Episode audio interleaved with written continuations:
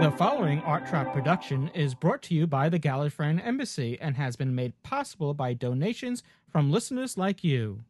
Live from Lord Cranley's dance floor, this is Doctor Who Podshock. Doctor Who Podshock. Okay, well, let's do it. No, I you know, whatever it is, if it's valuable, send it to us.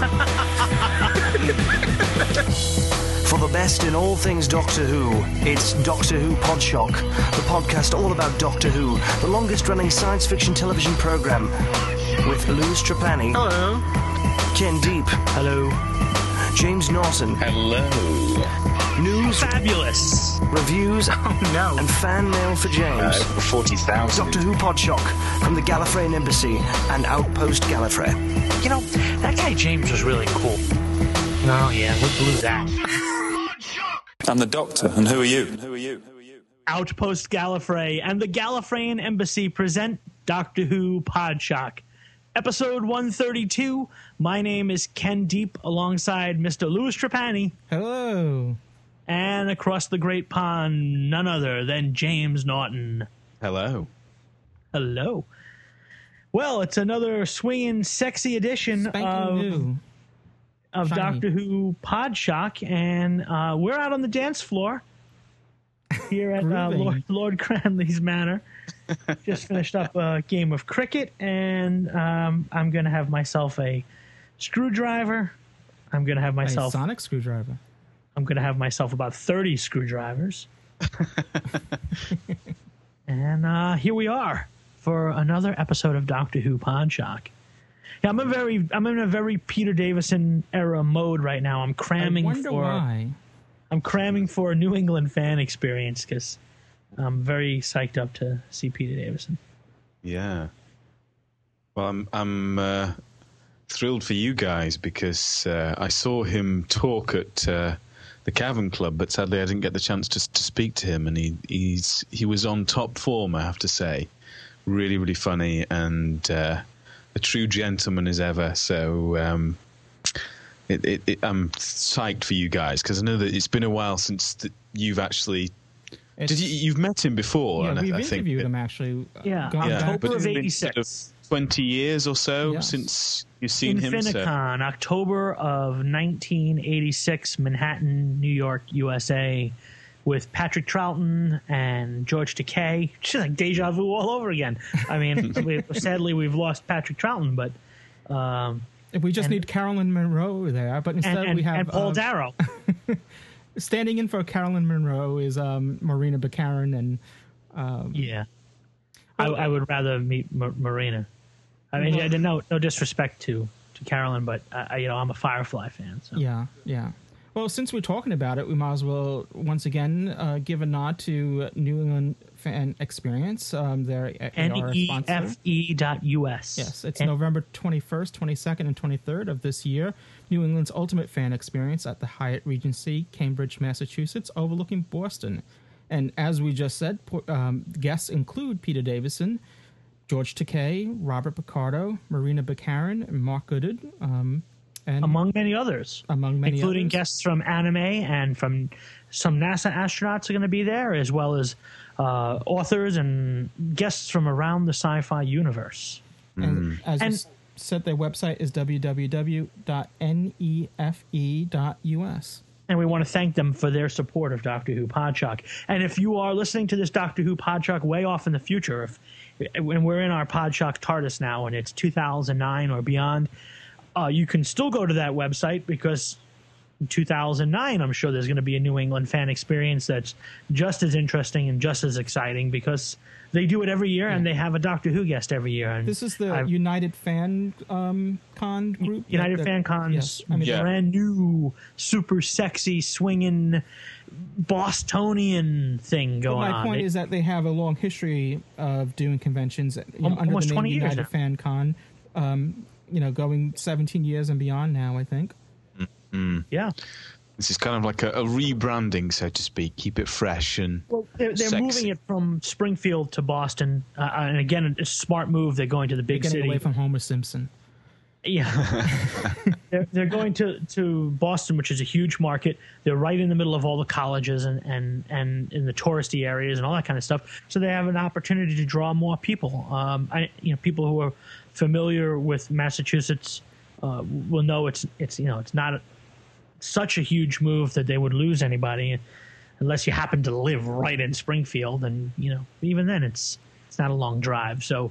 Uh, I think it's a smart move, and I'm really excited. And, and they're they're moving in, in many different directions. It's many conventions in one. There's a sci-fi aspect, an anime aspect, a science aspect, science and technology. So there's something there for everybody. And, and we had a great time last year. Louis and I really had a blast. Our friend uh, Billy was there. We're all going back again this year, and uh, it should be very exciting. Yeah, I mean, mm. the, I think the event's doing very well. The hotels, I believe, is already booked up, and they're looking to get – Uh, another hotel, uh, accommodations at another nearby hotel. Well, there's a, there's several hotels in the area. I mean, all within a mile or two. There's about half a dozen. So you know, if you can't get one, you can easily get the other. Yeah, and we're you know obviously very excited that Peter Davison you know was just recently announced. Uh, I believe it was um, almost a week ago that the announcement yeah. came out. So we're very excited about that, and and hopefully we'll be on the heels of this. Seven Doctor thing. Well, that's, that's that what I was up. just going to lead to. Yeah, I mean, this is um, simultaneously with the information that you know the news of Peter Davison coming to New England Fan Experience was um, the story about a um, another Children in Need one-off special, and that's all we can say is a special. We don't know if it's going to be a mini episode. We don't know if it's going to be a story attached to it. But news is, and this is unconfirmed. It hasn't been officially announced by the B B C or you know Doctor Who's offices, um, but rumor is that all seven surviving living actors that have played the Doctor are coming together for a one-off special, uh, with you know that that will be broadcast on the fourteenth of November as part of the Children in Need B B C fundraiser, the annual fundraiser that the B B C does for the Children in Need charity organization. And we're very excited if this turns out to be the case. We just don't know what exactly it's going to be. You know, we can only speculate. Uh, many people are speculating, oh, it's going to be a Seven Doctor story, but it doesn't necessarily mean that it's going to be. I mean, we're saying that because last year, speaking of Peter Davison, we had a Two Doctor story with David Tennant, the tenth Doctor, meeting Peter Davison, the fifth Doctor, in a mini episode. Whether or not that will be the case this time, and if it is the case, whether or not we don't know if these actors will be playing the Doctor. We don't know if they're they could be playing other roles as they did in Big Finish's Zagreus um anniversary. Yeah. Or they could, could just come out as hi, I'm Sylvester well, McCoy. They, or they hi, could be playing I'm themselves. They, they could, yeah, you know, it could be a documentary. Please join us, all the doctors, in supporting Children in Need. I mean, it could be that you know, could be that um, straightforward.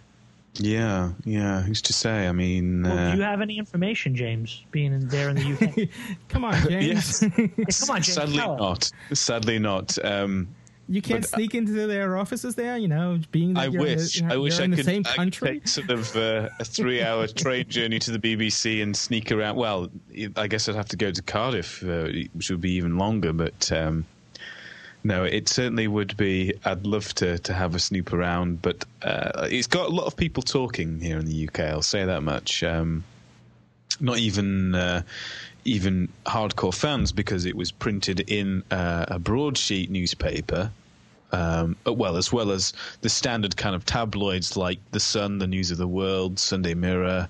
Um, but it kind of has been given a little bit more. Um, I'd, well, we should. Obviously, it is a rumor, but it's been given a bit more uh, oomph and, and, and, and respectability, so to speak, because it, it's come out of, of the Telegraph. Uh, particularly, mm-hmm. it's it's uh, it's been on, on their website, uh, and, and and I think has had a lot of hits there, and uh, even a few digs actually. I think um, now, is so. This that's fairly well known in the U K now. Is this? I mean, this. We didn't preface this with any spoiler warnings. Is this? Um... well, I think it is. I think it is fairly well known um, because uh, it, it, it's been. Well, certainly I've talked about it with uh, a lot of my friends and things and uh, and colleagues, and everybody seems to be quite excited about it. And I don't know if they know about it just because of, of me talking to them about it, because I, I get quite excited about these things. Obviously, I'm a Doctor Who fan, but I, I think it's it's it's certainly it seems to be common knowledge with anybody who has a, a remote interest in the show. You don't obviously don't have to be a massive fan, but it, it seems to be people have uh, have certainly got into it and, and, and, and got excited about it, because even if even if people don't um, aren't necessarily interested in Doctor Who, people who are fans of Children in Need or who know what that's about. I mean, it's obviously got a long Doctor Who has a long history with Children in Need, so it's it's almost assumed um, that there will be some sort of reference to Doctor Who or, or something along those lines um, when the Children in Need episode airs. Well, to call it an episode, that's on television for a, a whole evening. Um, so I think a lot of people are excited about it and and and aware about it, but this is it. I mean, now the, the big question is um, what is going to be, uh, what's it going to be about, uh, what's going to be featured, um, and and I I'm I'm kind of hoping that it will be the Seven Doctors, and they'll, because Time Crash was brilliant. Well, and, the, the uh, only thing is that the actors are no longer, many of the actors don't appear the way they look. Well, quite. Did, and I don't know how they'd explain that, but they explain it away in Time Crash, so maybe they can explain it away uh, if they do do a... Unless we uh, just hear their voices and, and we don't see them, you know, somehow. Yeah. Well, I mean, Sylvester McCoy, Paul McGann, uh, Christopher Eccleston, David Tennant, they all could obviously pull it off, I think. Yeah, I think Tennant uh, will have a bit of a... You know, yeah, he'll have the toughest time. um, but, you know, obviously Colin Baker and, and Tom Baker, Peter Davison. And, and obviously, people are saying Tom Baker and Christopher Eccleston are the two that they would be least most surprised, likely, yes, you know, to yeah. see. But then again, this is a charity event, so well, that's it. Be... I think that's the the only the only reason why I'm not skeptical about this. If it was under any of the circumstances, I would say no. It'll be the five Doctors. It's not going to be seven, because Tom Baker and Christopher Eccleston wouldn't do it. But because it is for charity, and Tom Baker has done stuff for Children in Need before as the Doctor. Dimensions in Time is a perfect example. Mm-hmm. Well, we try um, to erase that from my memory. But, well, of course, yes, it was it, it was happened. completely rubbish, but it was it you was lighthearted. It happened, just like this always holiday special. It's there. Well, I'm not a huge fan of the Rani, so anything that the, the Rani's in, I, I tend to shun anyway. Um, But I, I I really hope that this will be kind of more... Of course, it's going to be tongue-in-cheek. It's for Children in Need, and Time Crash was, but it was a lot of fun at the same time, and it did kind of have a, a serious side to it. So I hope really, that that's going to be the case here. What would be really cool, and, and now I'm going to preface this saying that it's very doubtful that this is happening, but it would be very cool if it did happen, only because of the time and money that it would take to do it, would be an animated one-off special where... They could all be playing the Doctors, and you wouldn't have to worry. They could be drawn the way they looked. You don't have to worry yes. about the way they looked. And yeah. we we were very excited about uh, the the Patrick Troughton story Invasion with the two episodes that were animated. Uh, again, last I year, thought, David Tennant yeah. had, um, as the tenth Doctor, did a, um, a, a a series of mini episodes that were animated, and they came off very well. So it could the, the technology's there, but whether I mean, the time is that's the time true and factor. I mean, I mean unless, this they, unless they started coming, this on the heels of last year's, you know, Children in Need special, but the expense and the time warrant that this is probably not the case. But it'd be really awesome if it was the case. Yeah, I know. I mean, the, the thing that I agree, I would love to see that, and I think it it would be terrific. And I think that people, that the, the actors would do it if it was for a charity. Um, But I, I just don't think that they've they've got the time physically, and I think if it had been done off the heels of last year's, um, word probably uh, would have gotten out. It would have been, something would have been leaked. Um, it is it's always the case now. The B B C with the, the past series have really had to try and keep their the the rumors down and the leaks uh, so to a minimum. To join up with Apple, you know, Apple computers, you know, and that's yeah. the only way to keep things in a tight lid. Yeah, right. But anyway, I mean, I think that, that, that everybody I've I've spoken to has been really excited about this. And anyway, I've talked enough. What do, what do you guys think? I mean, I'm anxious to hear your opinions about this and, and what you think would be in store for the Seven Doctors. Ken? Did we lose Ken? No, I'm right here. Okay. I bored him to death, it would seem. No, no, I, I, I'm, I, I kind of, you know, I'm, I'm, I've been pretty straightforward with, with what I think it's going to be. I, I, I think if it was going to be something as big as fans hope it's going to be, I think we would have heard more about it by now. Mm, mm, uh, last it. year we knew that that um, that Stephen Moffat was writing the story. I don't even think we know.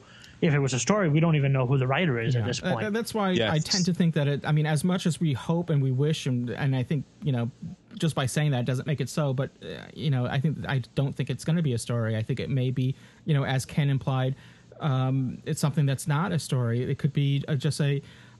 a documentary, something a, like that. And it doesn't, when yeah. I say documentary, it doesn't need to be, I don't mean to usher in that it's going to be very serious or or dry or boring, or not that documentaries have to be that way, but it could be something goofy, fun, but featuring all the living actors, perhaps, you know, um, I don't know, just it, it doesn't have to be, it could be very different than other extras and features that we see in D V Ds, and they still could have fun with it, but they could be playing themselves. I mean, being the the forty-fifth anniversary this year, it's incredibly pertinent, um, and uh, even just to have a picture, uh, a signed picture of all of them all together would be awesome, and they'd make a, a shed load of money if uh, if they did that for charity. I'm sure that everybody and their cousin would be ringing up, making donations, and so on and so forth, and trying to. Uh, to get that, so uh, get their hands on that. Um, so, yeah, I mean, who can say what it's going to be about, basically, but um, I'm I'm excited, and and, uh, and I hope that you guys are too, because... Oh, yeah. uh, we don't have we don't have long to wait either. As we record this, it's it's just little less than a month away, so... Yeah, sure. And maybe, uh, well, I'm sure that you guys will be acquiring it by other means, as we like to say here on Podshock, but no. it'll be great. No, no I'm going to be in not. the U K. I'll over be there U K. watching. Well, uh, last year, last year the Bee put it up on their website, and it, did, it allowed, and it was um, allowed the region free. Yeah, region free. Yes. Yeah. Well, I don't know what, what you would it was say for a good cause. Yeah, it's for a good cause, and I hope they do the same thing, because uh, it it. It, I don't like it, the, the, the B B C. I understand that they have to do it because uh, people from, from other countries don't pay a licensing fee to the B B C like we have to in the U K here. Um, which, which is understandable, but I think many people from outside of the U K are, would be willing to pay to, for the um, you know to for this media. You know, yeah. Well, even if they put it up onto iTunes or something and just had it as a, a download mm-hmm. in the States, like they've been doing with the Doctor Who episodes, the classic exactly. series, yeah. people would be willing to to shell out some money for it, particularly as it's for charity. So I hope that they do something with it, and, and I, you know, it's it's it's always encouraging when I hear that there are things on iPlayer that people can watch in in in foreign countries and so on, like they did recently with the, the whole Chris Moyles visiting the the, the Torchwood and set and and the TARDIS set and everything. So. Um, I guess we'll just have to wait and see what happens. I think we've mm-hmm. maybe we've rambled on enough about well, this. Well, for our U S listeners, uh, since we just mentioned it, if you don't know already, iTunes is carrying many of uh, not only uh, the recent Doctor Who's uh, series one, two, three, not four yet. Probably after the D V D's release, that will be available on iTunes, I'm assuming. But also many of the classic episodes are now also being offered via iTunes that uh, you can purchase via iTunes and watch um, on in, on your computer on iTunes or um, on your iPods or iPhones, which is great. You know, it, it gives another option if you don't. We still encourage you to buy the D V Ds. The D V Ds have um, loads of extras that aren't available on iTunes. But if you don't want to make an investment on a D V D story that you've not have seen yet already, this is a great way to sample some of these classic Doctor Who stories. And and there's also some stories that are available on iTunes that are not available on D V D yet. So that's a great advantage there. Really? I, said, I, I, I, I didn't realize that they had yeah. some stories that yeah, were... There, there are a couple... Um, was it um, was it Planet of Spiders or... Mm, okay. But there, there's no extras. I mean, it's just st- strictly the stories, right? Yeah, there's just the episodes. There are no extras. Mm-hmm.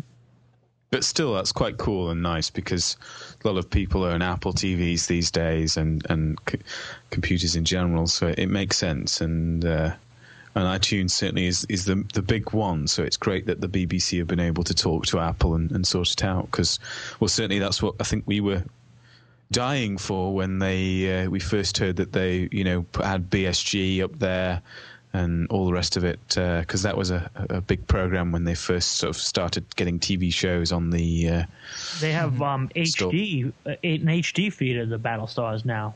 Well, that's it, yeah, um, and pretty much it's, it's standard. They're coming out with H D uh, T V shows whenever they can, and it's just a shame with Doctor Who, because Doctor Who isn't filmed in H D, um, which, to my mind, I don't really don't understand how the B B C can do that. Torchwood is filmed in H D. Why isn't Doctor Who? Doesn't make sense. It has a long was... tradition of of keeping it very down to earth. I mean, when they yeah. went to stereo, it was a big deal. And well, their explanation thus far has been that Torchwood has a limited amount of effects, C G I in it, and to render them in H D would cost more money, and Doctor Who has more of that, so that's That's their rationing, you know, their rationalization for that. Though, to my understanding, um, it's been mandated that the B B C ha um, goes full time in H D with all their programming by, I think, twenty ten, two thousand ten. So uh, when that series five, or whatever you want to call it, the two thousand ten series, when Stephen Moffat kind of takes over, he should be ushering in a era of H D uh, high definition Doctor Who. Mm, mm. So, or could, the, or the next level, space crystals. Yeah. a, a holographic um, Doctor yeah. Who or something like that. three D space crystals in color. All right. Well, we're going to be right back with more Doctor Who Podchuck right after this.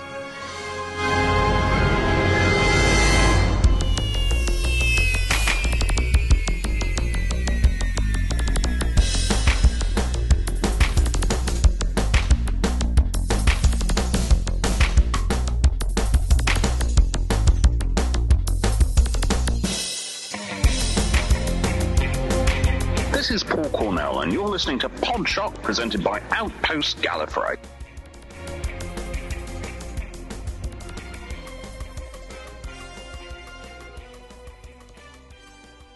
What's that? It's a sonic screwdriver.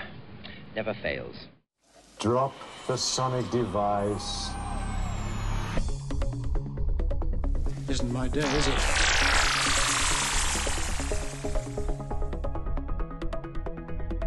Even the sonic screwdriver won't get me out of this one. Are you seeking Doctor Who news? The Sonic News Driver. Selected Doctor Who-related news stories delivered sonically. All in a bite-sized podcast. No bigger than a jelly baby. This can function as a sonic blaster, a sonic cannon, Mommy. and a circle and folded sonic disruptor. Doc, what you got? I, I've got a sonic... Uh, oh, never mind. What? It's sonic. Okay, let's leave it at that. Disruptor, cannon, what? It's sonic. Totally sonic. I am sonic to all. A sonic what? Screwdriver!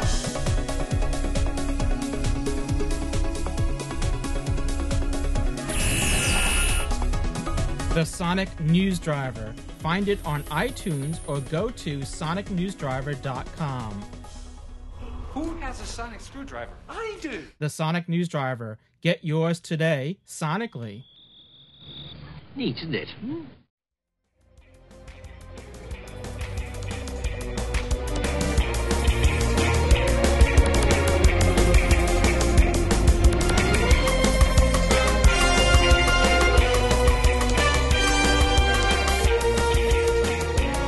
Back here with Doctor Who Podchuck, and joining us is Jennifer Adams Kelly from Chicago TARDIS. We're very pleased and delighted to have her on Doctor Who Podchuck. This is the first time she's on our program, and she's going to give us some insight on Chicago TARDIS, which is um, coming up. Hello, Jennifer. Hi there. Thanks for having me. It's well, thanks for joining us. Absolutely. You know, Chicago TARDIS is, has been around for quite a while and picked up the reins from where Spirit of Light left off, maybe in the eighties, and when there was... This is a long history of Doctor Who conventions in Chicago. Can you, can you tell us a little bit about the, the history of the con? That's true. Well, um, Chicago TARDIS, as you said, yeah, uh, comes you know, from a long line of conventions, Spirit of Light conventions in the mid-eighties. Um, the first Spirit of Light convention was twenty-five years ago this year. It was the big twentieth anniversary party that was held Thanksgiving weekend, and it had um, all the living doctors at the time were there. Uh, Patrick Troughton and John Pertwee, Tom Baker, Peter Davison was there, were all there, and uh, tons of companions, tons of behind-the-scenes people. This tradition went on for three years. Um, in nineteen ninety, Bob McLaughlin decided to start a convention called uh, Visions, along with Gene Smith, who is now our Chicago TARDIS chair. Uh, Visions went on for nine conventions, and um, you know we featured Doctor Who and Blake Seven, Robert O. Sherwood, Babylon Five in later years. Huge convention, but eventually uh, Visions closed down. But Gene still wanted to do a convention. He had started off the Visions, and he and, and Bob didn't agree on things, so Gene left the Visions committee. But Gene still felt there was a need for a Doctor Who convention in Chicago. So he decided in uh, two thousand that he was going to start out Chicago TARDIS. And uh, we've been going strong ever since. And this is our ninth convention this year. You have always have a great guest lineup, and this year is no exception. Colin Baker, the Colin Baker, will be there, along with, in my mind, one of the the greatest Doctor Who guests you could have, Elizabeth Sladen. Here's a person now that covers the classic series, uh, the current series, now the Sarah Jane Adventures, and of course, who could forget Canine and Company? uh, a, along with a ton of other Doctor Who guests. And this year it takes place November twenty-eighth, twenty-ninth, and thirtieth, two thousand eight. It's at the Westin Lombard Yorktown Center. That's a mouthful. That is a mouthful, um, and that's their official name, so we have to keep using it. um, what is it now with with uh, with this long tradition that's that's gone on? How do you go about uh, planning a convention where you say um, we have this tradition here in Chicago? How do you sort of live up to those expectations now? It's fairly easy because we are so fortunate that that.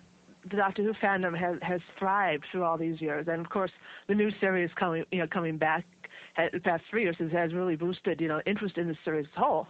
So it's it's you know it, it may seem like it's uh, running conventions hard, but with the you know as long as we know who's coming, we can say, well, let's have you know this kind of discussion because we're going to have these writers here, or oh, Elizabeth Sladen's going to be here. Let's talk about her her acting career in addition to being Sarah Jane Smith for as long as she's been and things like that. So it it comes together pretty easily. When, when, you know, but the big thing is always the guests, and once we know who's coming, then we can plan around what their strengths are. Is it a year-round thing? Is it something that after uh, the end of November, we, we get into December, you probably take a little breather, and then and you just jump right into doing the next one? We do take a bit of a breather. Sometimes it's just a month, sometimes it's a couple months, depending on... on scheduling. Um, Gene Smith, our chair, does all the booking, and of course he runs his own business as well. So it depends on you know how he can fit in you know holiday sales with with Alien Entertainment, along with you know or working on the next year's convention kind of thing. But mm-hmm. usually by spring we have some idea who's going to come this year, and from there we can just say, well, it'd be nice if we did this, and make notes. And in the summer we start saying, well, that's it's getting closer to convention. Let's really plan things out. And now it's like, oh, it's six weeks away. We had better make sure we get that schedule up by this time, and let's finalize, you know, the room arrangements, and let's finalize, you know, alternate programming and things like that. Well, essentially, this is like the silver anniversary for Doctor Who conventions in Chicago. Chicago's always been a, a place that's that's been a hotbed of Doctor Who fandom, and Absolutely, you have yeah. sort of a high watermark, you know, with. Thinking back to that twentieth anniversary convention was the premiere of The Five Doctors before even the U K had a chance to see it. So what are you doing for the forty-fifth anniversary of Doctor Who to make this particular Chicago TARDIS just go out of the ballpark? Well, we're going to have um, new uh, opportunities for audience participation. We have a new game show on Friday night. Uh, you know, we owe, our tradition is to have some kind of game show, a trivia contest, basically. Um, this year, we're having something that's called Chicago TARDIS Random, Randomizer, and it's, and it's you have to guess where the TARDIS is landing. You know, there, you'll see a clip of just the TARDIS materializing, and you have to figure out, you know, where they're landing and what what part, what story it is, what part of which story it is, things like that. Okay, cool. And, you know, it's like, we're, we're still working on stuff. We were just like, we should do something big. And it's like, well, we could do this, this, and the other thing, but we haven't quite decided yet. I see. Although we're hoping to have another birthday party for the doctor. We had one in um, two thousand three for the uh, fortieth anniversary. We served cake and stuff. We're, we're aiming to have something like that on Saturday as well. Mm-hmm.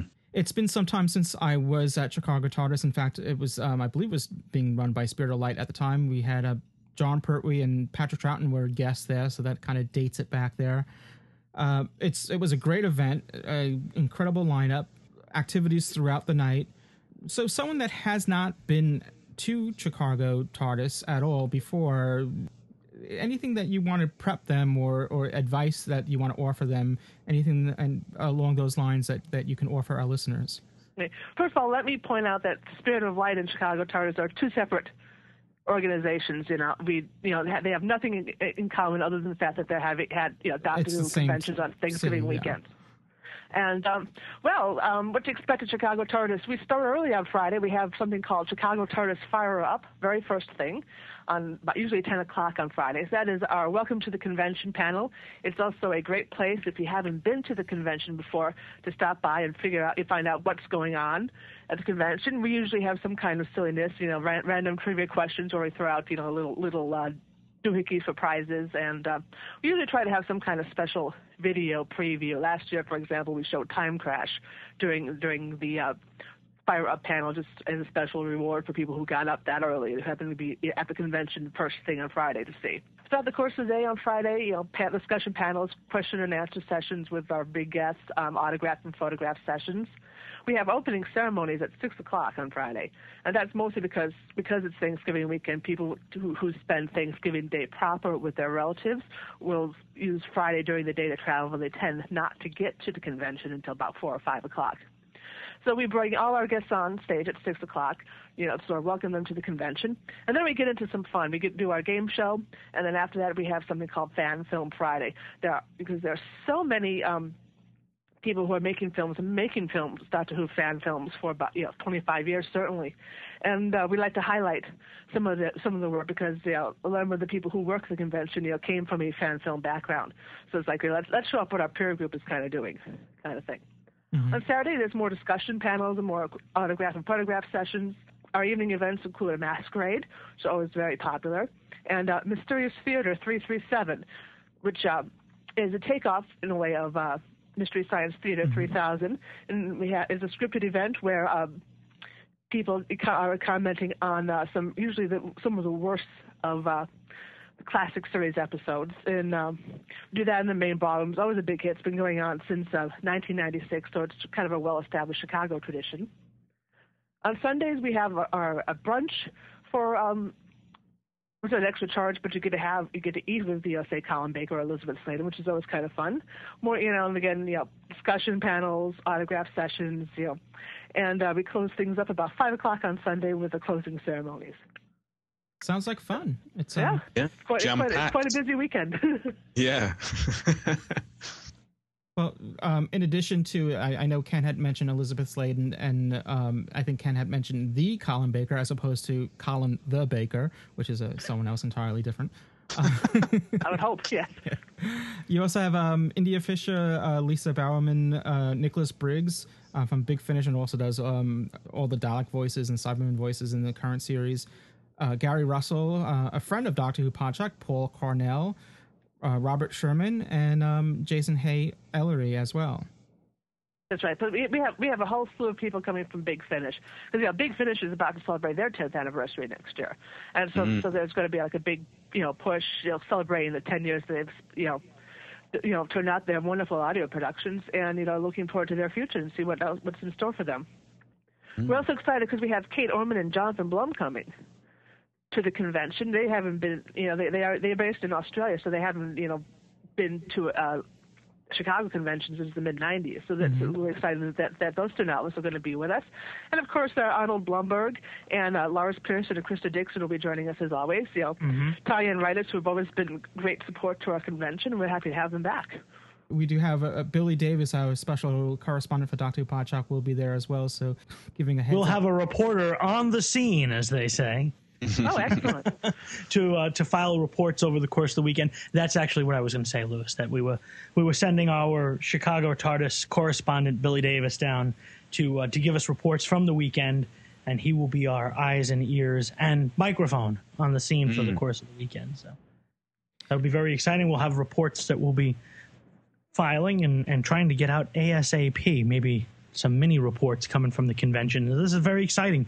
Chicago TARDIS. And and just to clarify, uh, Jennifer, I wasn't trying to I, – I didn't want you to think that I was connecting Spirit of Light with Chicago TARDIS. I mean, you guys are, are your, uh, uh, an entity on your own. It's just that I, w- I was trying to say that there is a long tradition. And, and I'm sure many of the people behind the scenes at Chicago TARDIS were probably fans of the classic series and attended those kind of things. And when it ran its way too short lifespan, it, somebody said, let's pick up the ball. Let's keep this going, because there are so many Doctor Who fans in Chicago, and yeah. there's so much support here. Yeah, I mean, that, that's something that, that that's I just want to make a point of, that Chicago and the in that area has always had a nice gathering of, of Doctor Who fandom there. It's um, probably because...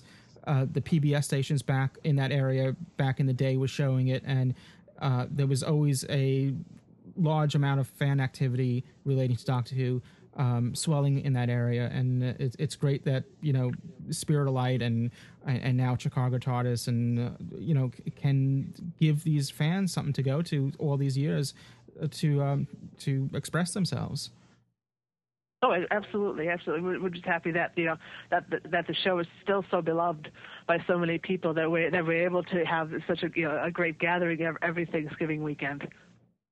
All right. Well, it's chicago tardis dot com is the website, one word, and you can go there to find out more information. Also, that you can uh, get your registrations. Online registration is available there. Hotel information and whatnot is all there as well. Now, Jennifer, you sent out an email through your Yahoo group about the hotel recently. What's the scoop with that? Well, the, the scoop is, is, is that the hotel is sold out of double rooms for the weekend. Um, There's the rooms that will have, like, two beds in them. And we were quite surprised because it's like, well, we wanted to add more to our room block. And it's like, well, no, it's it's sold out already. So the hotel's going to be kind of full. We, we um, have um, some king... left, which would be just the other one big bed. But uh, we are starting to run out of rooms, which is kind of quite exciting in a way. It, it, it's good news for the convention, but it's um, is there an alternate as far as uh, fans who want to continue to attend and may have to stay overnight? Is, does the convention have a suggested alternate for this? Um, we're looking in, into it at okay. the moment. We're, we're hopeful that, that we'll be able to um, get some more rooms out of the hotel themselves. But and those know, announcements would uh, would come through the, the Yahoo group? Is a, is a good, the Yahoo group. I, I've also put them up at the Doctor Who Forum and... Uh, the Chicago TARDIS Live Journal group as well. Mm-hmm. All right, great. Well, we wanted to thank you so much for, for joining us on, on Doctor Who Podshock and bringing us up to speed on everything going on for the last weekend of November uh, in two thousand eight, November twenty-eighth, twenty-ninth, and thirtieth. For This is the eighth Chicago TARDIS? Ninth. Ninth annual Ninth Chicago, Chicago TARDIS. TARDIS, yes. With uh, Colin Baker and Elizabeth Sladen and a, an array of Doctor Who guests at the Weston Lombard Yorktown Center in Lombard, Illinois. And uh, it's the forty-fifth anniversary of Doctor Who. It's Chicago's long-running tradition of late November Doctor Who conventions. And Jennifer, thank you so much for joining us and, and bringing us up to speed on this. And we'll be looking forward to hearing from Billy Davis out on the road right there from Chicago TARDIS. All right, well, thanks for having me. Thank you. Thank you for being here.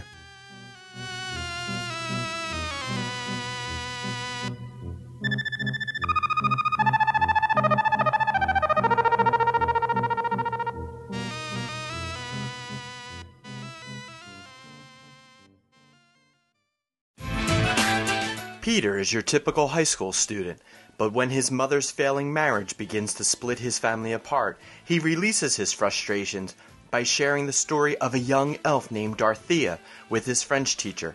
Peter imagines a world in which a coven of witches, a renegade elf lord, and the humans have joined forces to conquer the elvish forest. Dorothea and her friends embark on a quest to find the wizard Mohan, who will help them save the elvish forest. But the witches have other plans. Can Dorothea survive the three ancient evils of anger, fear, and lust, and find Mohan in time? Dorothea's fate is in Peter's hands. Somehow, he must rise above the insanity of his family life and save not only Dorothea's home, but also his own. Enjoy the audio novel, Dorothea's Song, presented as a free podcast at loshiel dot com. That's L O S O I L dot com.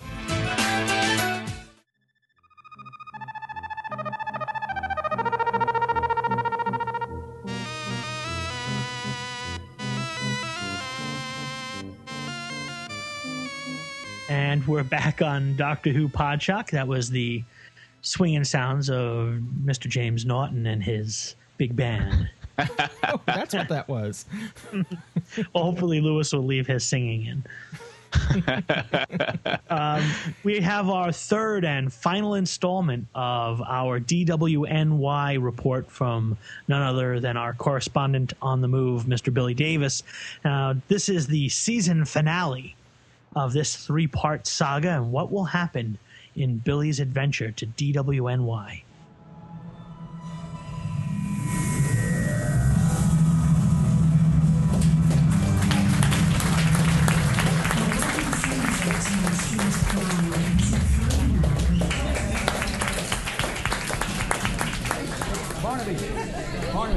So tell me what you thought. Incredible, right? Amazing. I, I'm I'm still digesting a little bit, but um, I'd have to watch it again to give it a give it a full review. But overall, I'm thinking four TARDIS groans. I, I think I agree. There, there's enough uh, good dialogue. Good. Uh, it it kind of held together. Uh, a lot better than any of the other series finales, and uh, I think we it, it set everything off to, for future adventures. So yeah, I was I was pretty pleased with how it turned out. I think it was also Russell T Davies' tribute to his series. Absolutely. That he kind of brought everybody back. It was just Absolutely. Great to see the uh, you know early characters that we haven't seen for a Absolutely. While. Absolutely, and I think over the course of the two episodes, he gave everybody a moment, and the, to actually. I know, I know Russell has his detractors, but to actually manage twelve characters and give everybody a moment over the course of an hour and a half, that's quite an achievement. And I think we really, really ought to acknowledge that um, above all his other achievements of bringing back the show that we all love um, and uh, just making it the biggest thing on British T V. I agree. So what's the next D W N Y event? I heard something. Next D W N Y event, uh, we have a pub meet on July fourteenth. Um, we're going to show Genesis of the Daleks back at La Cocina on July twenty-seventh. And if you want more information, as I say, back at the website, D W N Y dot org. Check the events calendar or email info at D W N Y dot org, and we'll get back to you with anything you want to know. Great. Thank Thanks, you very much for, for the great event. Great event. Thanks.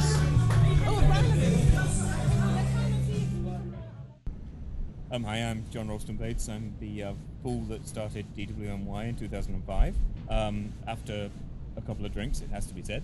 And um, so again tonight, after a couple of drinks, it was great to see the episode in um, the context of so many other fans. I mean, forty people, that was just, just great. And uh, Barnaby, who's running the group these days, did a really fantastic job of bringing it together. He did. Um, so, I mean, seeing the episode was, was a lot of fun with other people.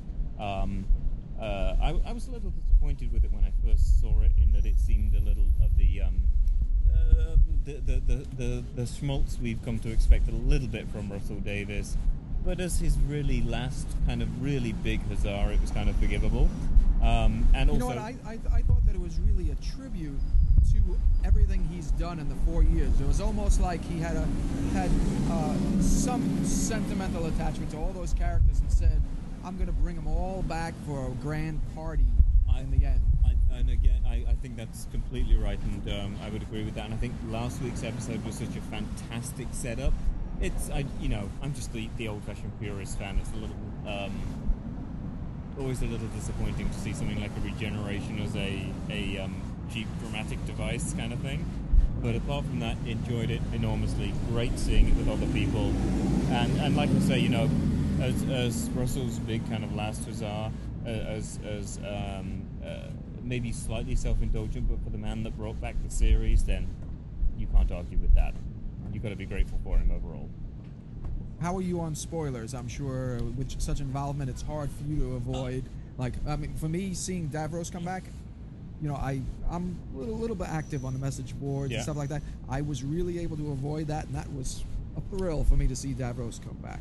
Well...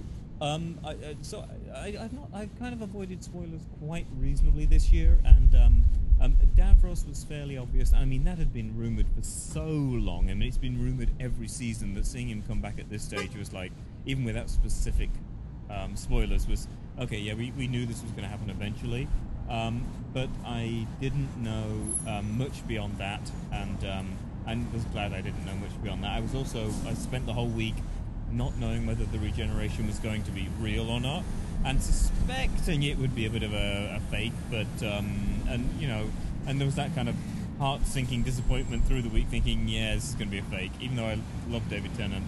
Um, but, um, no, kept, kept fairly clear of spoilers. So most of the people that I know that have any involvement tend to be very um, um, circumspect and well-behaved, yeah.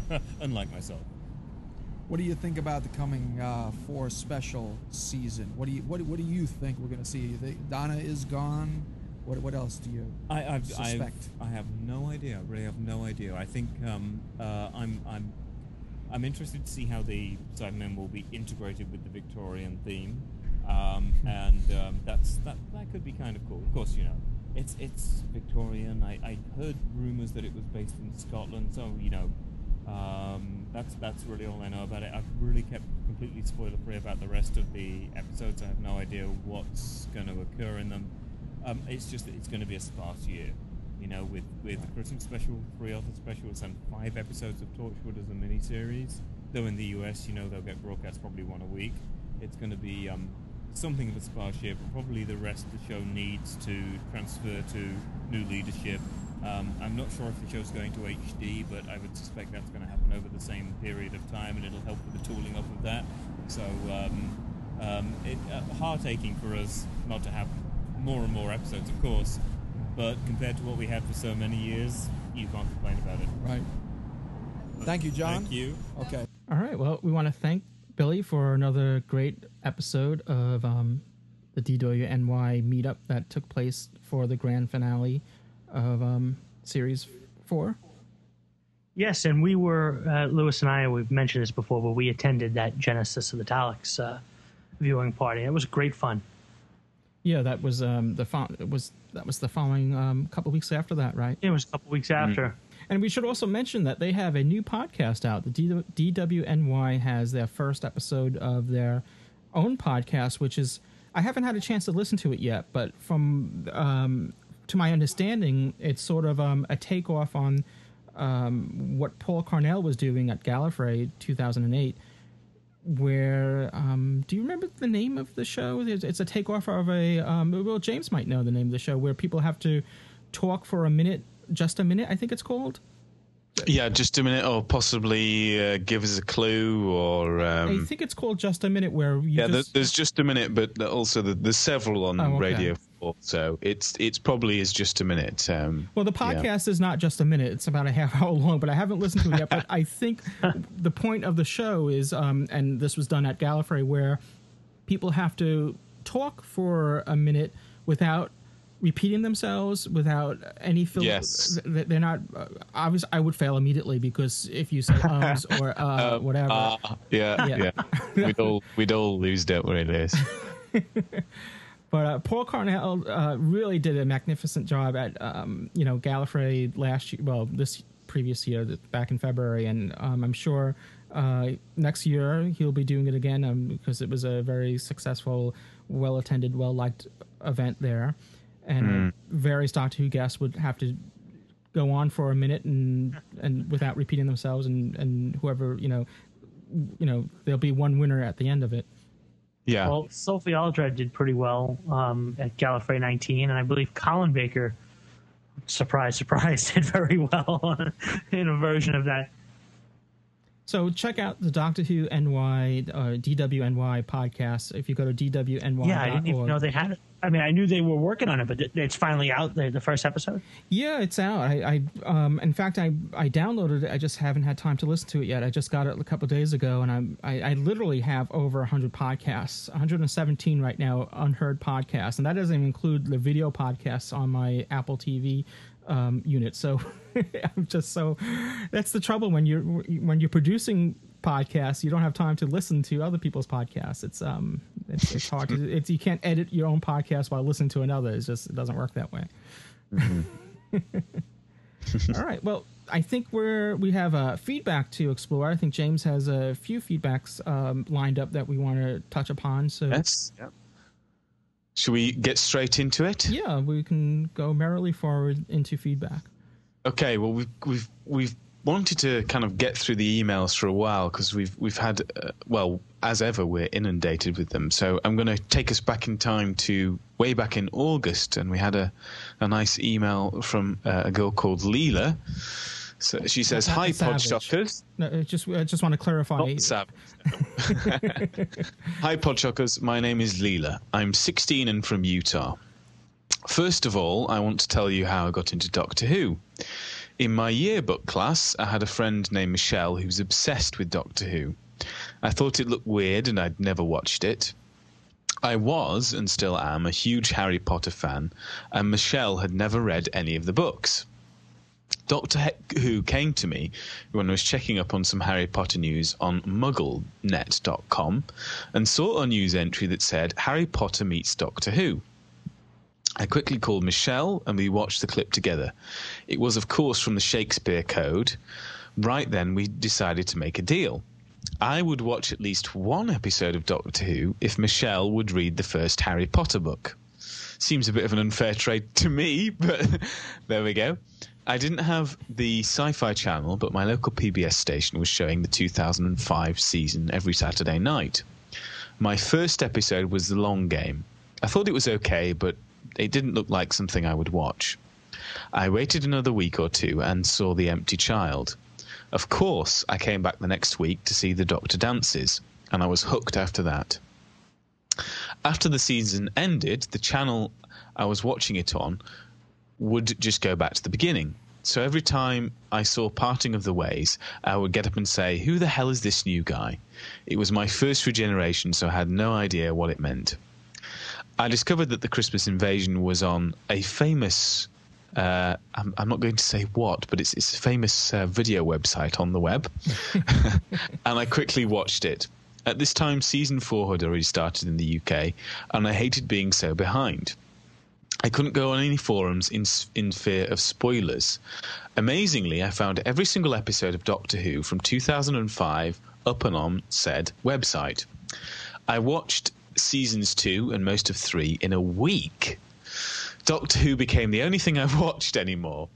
I put the soundtracks on my iPod. I found a few of the people that were behind like me and held discussions. The list goes on. I am just now up to date on all of the episodes, but after I watched Journey's End, I didn't know what to do anymore. Whilst browsing iTunes, I saw Podshock, and I was so excited to see over one hundred episodes. I started at about episode twenty-five, and I am only on fifty. Well, maybe hopefully now you've caught up so you can hear us reading mm-hmm. out your email. I just wanted to say thank you guys for giving me something to listen to now that we all have to wait for the next Doctor Who season to come out. It's been a great help because the rest of my family is still watching it on P B S, which is still on season two. So again, thank you so much. Keep up the great work, Leela.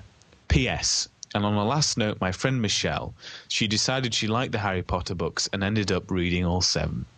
So I just thought that, that was a really cute, nice story. Thank mm-hmm. you ever so much for the email, Leela. And it's always great to hear how people have gotten into Doctor Who, particularly if they're a little bit behind, because let's face it, the, the show is going to be forty-five years old yeah. this November. So all of us, I think, uh, apart from um, those of us lucky enough like Dave A C to be around from the beginning, started it with a little bit sort of behind and had to go back and, and see things from the beginning. So uh, that's really cool. Thanks ever so much for that. Well, it's, I, it's, I, I'm sorry. sorry. I, was just I, I always say, found the strength of the show to be that um, that it had such a history. You know, there was something to discover exactly. there. There was always mystery, really, and and yeah. and that's also kind of the fun of the show in general. Even if you know, even if you are up to date, because you're, it keeps you guessing as to what's going to happen next week. Uh, even though they've kind of uh, gotten rid of not entirely, but you know, it's not so much a cliffhanger show anymore. But it's it's always nice to see the kind of Uh, trailer for next week and, and get excited after you've just watched the episode, uh, you know, and, and all the rest of it. So, uh, yeah, I, I, I think it's really cool. It, it also points out that we have so many listeners and they're all many of them are in different points of viewing Doctor Who. Many, um, I mean, Ken and myself and, and you, James, have probably seen them all, and but others may be just familiar with the newer material, or, or there are others that are just catching up with the older stuff and, and before they get to the newer material. This is a, a great example of, of, you know, how different listeners are at different points. I mean, it's something that we are aware of always when we're doing Doctor Who Podshock, you know, not to give anything away too much. I mean, mm-hmm. obviously, we can only go that far with it. Otherwise, we won't be able to say anything about anything. So, But um, it's interesting, yes. Yeah. Okay, moving on to the next. I'm just going to couple of, uh, cover another couple of quick emails because sure, I know absolutely. that we're kind of... Uh, Running bring out of time. On, bring here. Them on.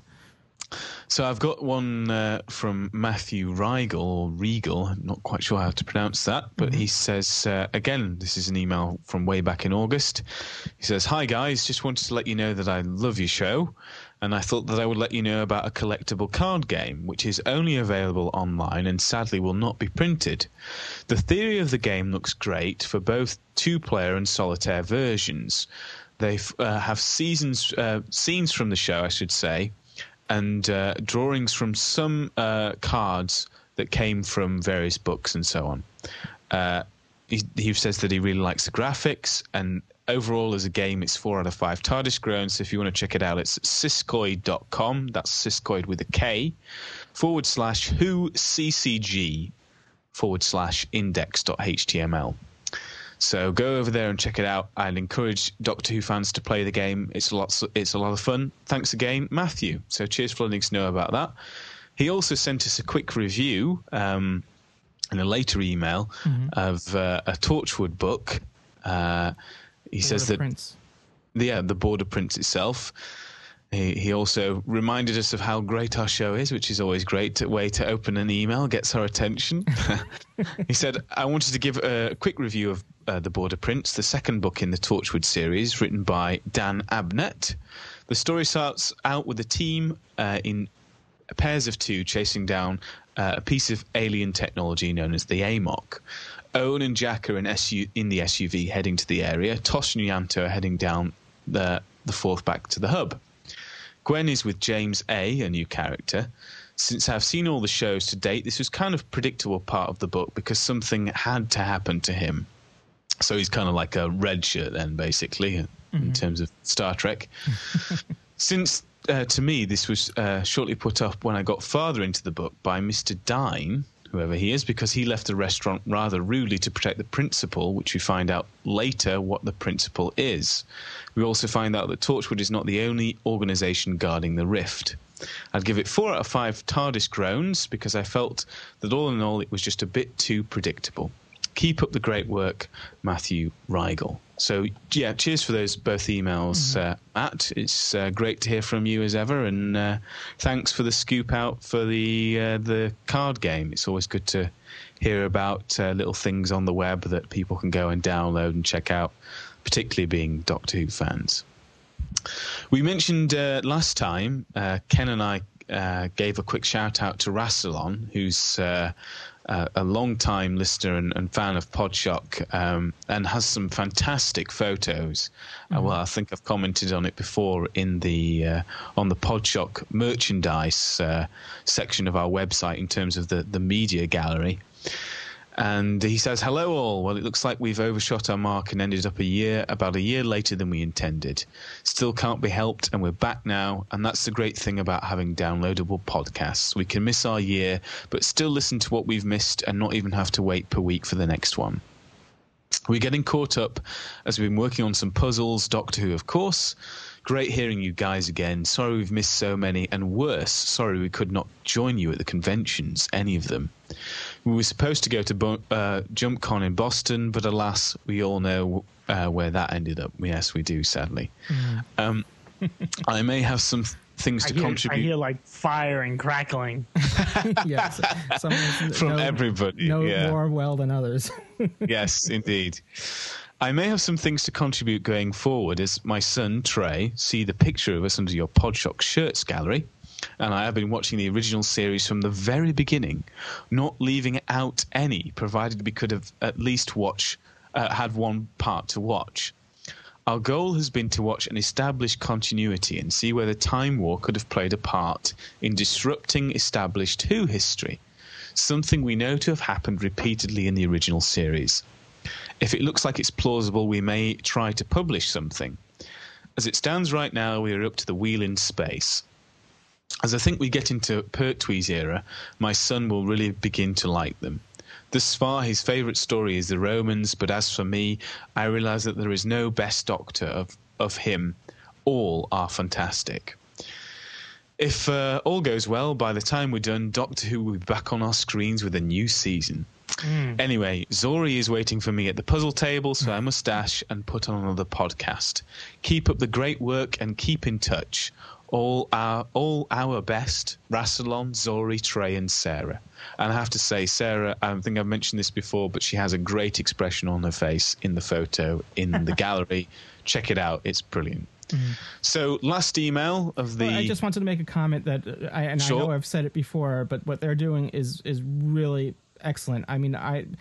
obviously, being a fan of Doctor Who, I always enjoy watching Doctor Who, but my most memorable experience watching Doctor Who goes back, unfortunately, I haven't been able to, haven't had time to do it recently, but it goes back to the to the early nineties, um, early to mid nineties, before the nineteen ninety-six movie, which I did actually do what they're doing, watch Doctor Who from the very beginning, from the episode one, two, all the way through, and at that time, I think the last one was Survival, so... Uh, the last um, Sylvester McCoy story, and just watch them in order, one after another, the other. It, it's just a great way to watch the series. I, you know, I, obviously, with such a long series, it's not convenient, or you know, you can't really, you know, not everyone can do it. But if you can do it, and if you can carve out that time and just then do it, yeah. a half hour a day just to watch an episode, it's it's fantastic. It takes a while, but it's it's a great way to watch the series. Mm. And that's actually mm. how Billy watched the show when I started introducing him to Doctor Who, the, the, the current series. I said, oh, you got to watch some classic episodes. And, and he said, I'm going to watch it from the start. I said, well, you realize you're going to nineteen sixty-three, black and white, mono, you know, all this kind of stuff shot on sixteen millimeter film. He says, that's fine. I'm going to start it right from the pilot episode. And, and he did. And he's all, he's up to, I think he's up to Time and the Ronnie. Wow. That's some, quite some progress. Through, yeah. Yeah. Over the course of two thousand eight. Insane. Crazy. Actually, I, I think he's I, I think he's not up there yet. I think he's just getting to the Colin Baker ones. No, he's done with Colin. Oh, okay. Yeah, he finished trial because... Uh, I finished with Colin well, Baker. We, you may have. Prior to you joining us at dinner the other day, we, we were talking about Trial of a Time Lord. So. All right, I see. I, okay. I, I sit corrected. Okay. Final email of the show. This is from a guy called Gordon Davey, and his subject line is Love the Show. He says, hi, guys. Thought it was about time. Already. Yeah, indeed. Great way to hook our attention. I thought it was about time that I wrote to tell you how much I enjoy Podshock. I discovered it two or three months back, and since then I've been listening to the new episodes as they've come out and catching up with the old ones in between. One of the things that I particularly enjoy about the, each of the archive shows is hearing the three of you speculating about future developments and, with the benefit of hindsight, seeing how wide of the mark you usually were. Way off, I'm sure. Yeah, way off, way off target. Your tongue-in-cheek predictions about the contents of the Genesis arc prior to the transmission of Doomsday were extremely amusing. I'm sure, particularly my my musings anyway. I stress that I'm not making fun of you here. Yeah, right. No, not at all. I wouldn't pretend for a second. We're making fun of ourselves. Yeah, we, we always do. That's that's Podshock down to a T, tongue in cheek. But anyway, I wouldn't pretend for a second that I would have had done any better. But it does show how good Russell T Davies is at taking things at a, in an unexpected direction. That's very true. After all, if we could always guess what was going to happen next, there wouldn't be any point in watching the program in the first place. A little bit about myself. I am not going to tell you how old I am, but I was around for the initial broadcast of An Unearthly Child. Unfortunately, my memories of watching it are probably false ones because I've seen it so many times since then, and what with repeats and various video and D V D releases. One thing that has stuck in my mind, though, is at the very end of the William Hartnell era, when he regenerated into Patrick Troughton. I was watching it with my grandmother, and as I sat there wondering what had just happened, she said to me, "He's turned himself young again," which, given how little we knew of the Doctor's background at the time, was a pretty good explanation. Yeah. Another thing I remember is the Web of Fear. I could wave a magic wand and bring back just one lost story. It would be that one, no question about it. Four years after I saw it, I paid my first visit to London. I went down into the underground and bam, the memories came flooding back. I half expected to see a Yeti emerging from the tunnel. I stopped watching the show regularly in the mid-seventies, not because of Tom Baker, but because I had started going to football matches on Saturday afternoons. I saw very few episodes from the Colin Baker and Sylvester McCoy eras, but I'm firmly hooked once again on the revived show. So, keep up the good work. The T V show would seem to be in safe hands under the guidance of Stephen Moffat, and I hope that it, as long as it continues, Podshock will be there too, dishing out TARDIS groans, or are they grinds? And never quite hitting the bullseye with the forecasts about things to come. Gordon Davey in Edinburgh. Well, thank you ever so much for that, Gordon. That's a great yeah, email. Great. And Uh, and yeah, it's nice to yeah, know that, that listening back to the shows, the archive shows, it gives you a bit of a giggle. Um, certainly, I I uh, have a, an iPhone, and uh, usually what happens is that I randomly fill it with um, with with M P threes and so on uh, to listen to, and I just have it on shuffle as I'm walking to and from work. And literally a few days ago, um, the very first episode of Doctor Who Podshock came on to oh, my no. surprise. It's the horror. only it, it's the only um, ep- episode of Podshock that isn't uh, you know it's it's not technically a podcast, because I have the full M P three for um, nostalgia's sake, maybe, shall we say. Um, and it, it, it did bring a complete smile to my face, and and I reading this email made me remember that. That was and, our and, unearthly child. Yes, yes, well, quite. So uh, it certainly wasn't earthly listening back to it uh, now, but uh, yeah, it's it's great to hear about your experiences and, and, and again, your how you got into Doctor Who and, and how your uh, involvement with the show has, ev- has evolved over the years. It's always good to, to hear that, so... And I initially thought they were grinds. You know, to me, that that sound of the TARDIS, um, yeah, I, I can see groans as well, but I always initially thought of, it sounded like a grinding sound. Yeah, so. But it sounds a bit kind of uh, uh, dodgy uh, in terms of grinding, doesn't it? So um, yeah, we, maybe it's better that they're groans. Yeah, uh, I yeah. don't know. And, you know, and it goes along with moans that people usually, you know, do when listening to Doctor Who Podshock. So. At least my part. We make, yeah. There are many kinds of moans, Lewis. Yes. Well, yes. That's true. Yeah. Let's we, not we keep all get our respective moans. Specific Un- sadly, mine are just due to bad puns. Well, all right, let's see. Perhaps I could make a, a, a random and crazy prognostication. I say... that the Candyman will be showing up in the Easter special. Oh, there's my moan. Makes sense. Makes sense. I can see where well, you're coming from, Ken. I, I did want to say thank you uh, not only to, to everybody who, who has been sending in emails, and, and, and thanks a lot from Lewis and James and myself for, for being so supportive of the show over the last couple of years. I, I take time out from time to time to say thanks, and, and this is one of those moments. It's just, yeah. it's great. You know, um, the feedback and the response and everything. And we, you know, we do it for free. We do it because we're Doctor Who fans. And and what keeps us going is the fact that someone says, hey, I, I listened to the show and I'm I caught up and I'm and I really enjoyed it. And we should remind people how to send feedback. And that's feedback at podshock dot net. Email it. Uh, as you can see, James has been reading off of these emails. We, we prefer all, you know, we, we accept all feedbacks. Uh, if you can send us an audio feedback, that's awesome, since this is a audio podcast, so that we could play your feedback on the show. That would be um, even, you know, fan, you know, even more fantastic. But all feedback is uh, welcomed.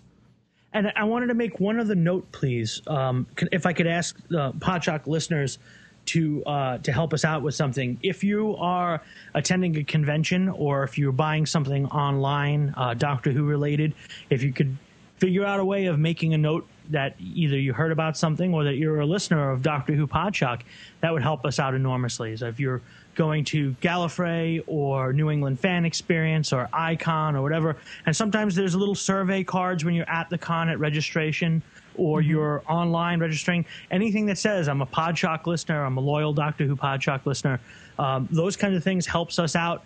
Uh, n- not that it's going to suddenly make us millionaires or anything like that. It's more about uh, that convention organizers and, and people who run um, stores or shops or online shops supporting Doctor Who and science fiction uh, know that we're out there and sending out these words and, and talking about these particular things, and that people are being driven to those places through Doctor Who Podshock. And that just opens the door for us to be able to, um, you know, to get in and, and talk with some of the guests. And and, and in turn, it, it's better. It, it brings it's good for you, our listeners, because um, it gives us a little accessibility to bring used material that maybe otherwise we would not be able to. So in the end, it, it's really, you know, to all our benefits. Well, absolutely. Yes. And and the, the, the podcast is worldwide. And as we know, we have reports from around the world. And if something's happening Um, in Australia, in, in in the U K, or anywhere in the world where we can't reach. I mean, Louis and I are, are here in New York, and, and we yeah we make it to L A and Boston and a few other places where we can. And James is in the U K, but we're we're just you know regular guys, so it's it's tough. We can't just jump over and say, well, something's going on in Japan. Let's not go Donald to Japan. Trump is what he's saying. yeah. So to, so when you have somebody, uh, you know when you have when you have listeners who are, are willing to participate in the in the program and give us, um, you know, Josh was in L A when John Barrowman made, did his book signing, and then we had uh, reports from from listeners who were at the um, David Tennant, you know, Dave, when David Tennant did his um, Hamlet. Sorry, mm-hmm. when when Marissa was in at Hamlet doing yes. the report and things like that. These are all folks who just say, you know what, I'm going to help out. I'm going to do this. Billy's going to Chicago TARDIS for us. It's like they go and they're there and they're uh, they're all of our eyes and ears. If you can't make it there, and it's so important. But I'm I'm stammering here a little bit because I'm I really I feel very passionate about it, and it's it's cool and I appreciate it. Well, from day one we always said Doctor Who Podshock is for fans by fans, and Um, it's just as much as your show as it is ours, so we appreciate everyone's efforts and contributions to Doctor Who Podshock, be it, you know, giving a monetarily donation that helps us out, or, you know, getting contributions such as um, content, which is um, always great as well. Yeah, content is is is a contribution because it, it adds to the show, and of course that just is gives us a chance to listen to what somebody else is, is saying, and gives us something to talk about, you know, our reactions to it and things like that. That's uh, that's definitely supportive. And, and just like I said, getting out there and saying, hey, I'm a I'm a Podshock listener. I'm sub, I'm I'm buying my three day pass for for a convention, or I'm buying a T-shirt online or a C D online, and I, you put I'm a Podshock listener. You, you know how much that means. It's, it's it it it helps us enormously. Well, especially, I mean, with these conventions, we try to do our best to kind of, um, and we did it today, today as well when we interviewed uh, Jennifer Adams Kelly from Chicago TARDIS, try to give conventions a, a platform to um, tell, you know, listeners what they're about and what to expect at the conventions. Uh, we did a whole series, uh, of course, on Gallifrey, and we'll be there again uh, this coming February. And we'll be at, as Ken said, in Boston for New England Fan Experience um, with Peter Davison this year. But it, it's a great vehicle, the podcast is, for listeners to get a sneak peek at conventions that they may ha- not have been before, and to get a taste of what it's going to be like. So if you can replay that, re- repay that by letting the convention organizers know that you heard about it from Doctor Who Podshock, we'll be eternally grateful. Yeah. Mm, mm. I just want to give a, a plug to another podcast, the Sonic News Driver. You probably heard it already if you're listening to this. It's um, it, what's that, Louis? It selected Doctor Who related news stories delivered to you sonically. The Sonic Is it good? News Driver. Yeah, check it out if you haven't. I'm sure if you're listening to this, you've already heard it. So um, I want to thank everyone for the feedback so far on that. It, it has its own feed now. Uh, if you go to our site, Gallifreyan Embassy dot org or podshock dot net, will both bring you to the same site. There's information about it there. Mm. So Um, but I guess that's going to wrap things up for this show. Anyone else has anything else before we close things up? I have to I go don't. watch Florida Doomsday. Ah, which is um, episode two, the story Davison. two of um, story two of the Peter yeah. Davison I'm uh, making my way through the Peter Davison era. I, I think my confusion was the last time we spoke about that was I think they sh- they shot that first, but I think they um, didn't they have a few stories before they got to Costa Valva? I, yeah, definitely. So I think maybe Costa Valva was the fourth one shot. Third, maybe that's could, where yeah. four was coming, or maybe it, it definitely that. wasn't the first. We yes. know that. Yeah. All right. Well, we'll talk to Peter next month. We'll ask him. All right. Even though I have about a hundred books here, I, know, I can easily I go and thumb through. Same here, but you know, we, or we're online, we're on the internet. It's just you know a few key, key clicks away. You know, we could get the Google. But um, but we rather talk to Peter about it. Yeah. All Best right. Well, way. Thanks everyone. Thank everyone for listening, and uh, we'll see you next time. Cheers. You have been listening to Doctor Who Pod Shock by the fan run Gallifreyan Embassy dot org and presented by Outpost Gallifrey at Gallifrey one dot com. Doctor Who is owned and trademarked by the B B C. Doctor Who Pod Shock is not affiliated with the B B C in any way. Come back next week for another exciting and informative episode of Doctor Who Podshock. You can email us at feedback at podshock dot net. Opening theme by Jeff Smith at the jeff smith dot com. This episode is sponsored in part by the New England Fan Experience. Be sure to attend New England's Ultimate Fan Experience at the Hyatt Regency in Cambridge, Massachusetts on November twenty-first through the twenty-third. Visit w w w dot nefe dot u s for details. This is Louis Trapani. You can follow me on Twitter at twitter dot com slash Louis Trapani. This has been an Art Trap production brought to you by the Gallifreyan Embassy and has been made possible in part by donations from listeners like you. Sorry, no time. Mustache. Come back later.